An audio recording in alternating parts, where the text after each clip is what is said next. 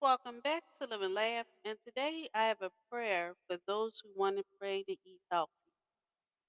And it goes like this Dear Heavenly Father, I lift up my soul to you today, and I ask you to fill me with your joy and cast out my frustration when dieting.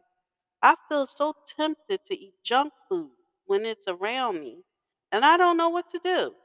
Teach me what it means to rely on you more and to trust your ways. Please give me the will to take care of my health and be more willing to eat healthy food. Bless me with an increase of strength in mind so I can overcome destructive habits. In the name of Jesus, I pray for you to increase my desire to be humble as I reach out to you to comfort me. I choose to focus on the presence of the Holy Spirit.